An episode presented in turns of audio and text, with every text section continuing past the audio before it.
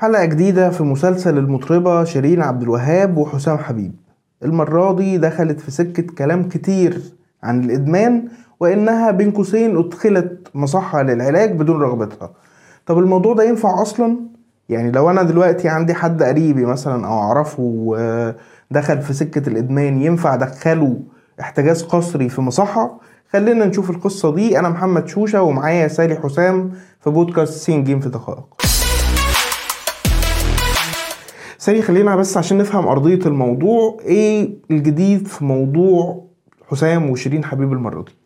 هو فعلا موضوع طويل وشكله مكمل معنا الفترة، فخلينا نختصر ونقول إن الأخبار دلوقتي بتقول إن شيرين تم نقلها لمصحة للعلاج من الإدمان بعد ما طلع كلام إنها مصابة بالرباط الصليبي، وبعدين الكلام يتغير ويقولوا لأ ده أخوها هو اللي ضربها ودخلها المصحة للعلاج بالإدمان غصب عنها. طيب احنا محتاجين نقف في النقطة دي، بس خلينا نفترض ان هي فعلا دخلت في سكة ادمان.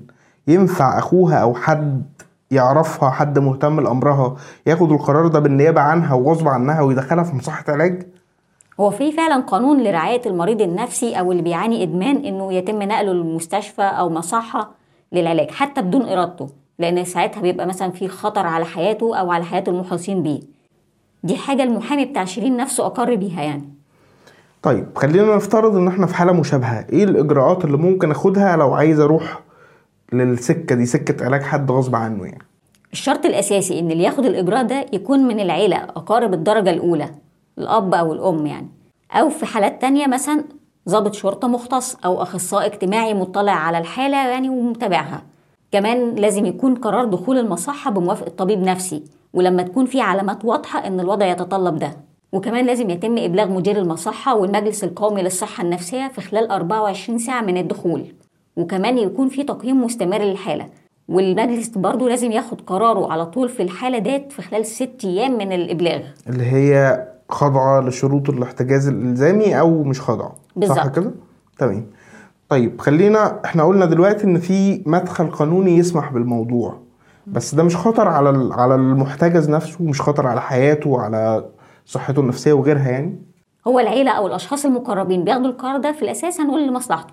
في فعلا ضرر إن هو ثقة المريض بتهتز في الأشخاص دول اللي دخلوه المصحة، لكن عادة ده بيعتبر حل أخير لشخص غير قادر على التحكم في مشكلة إدمان أو مشكلة نفسية. صحيح برضو إن دخول المصحة بالقوة ممكن يعمل صراعات جوه الأسرة اللي دخلت ابنها أو بنتها للمصحة ده، وكمان بيعمل ساعات بطء في الاستجابة للعلاج، لكن جزء من عملية العلاج نفسها هي إقناع المريض إن الكلام ده كان في مصلحتك وإن أنت عندك هنا أطباء نفسيين بيساعدوك. وبرضو لازم العيلة أو الأشخاص اللي دخلوا المصحة يظهروا الدعم النفسي للمريض على طول.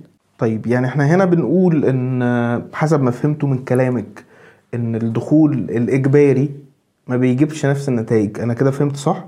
لا مش بالظبط، لأن في حاجة تانية. دراسات بتقول إن دلوقتي سواء المريض دخل المستشفى بإرادته أو بغير إرادته فالعلاج مسار واحد، إقناع المريض ده إن أنت عندك مشكلة وإحنا هنساعدك تتخطاها. فالهدف في الآخر أو المحطة الأخيرة من العلاج إن المريض فعلا بيخف من المشكلة اللي عنده.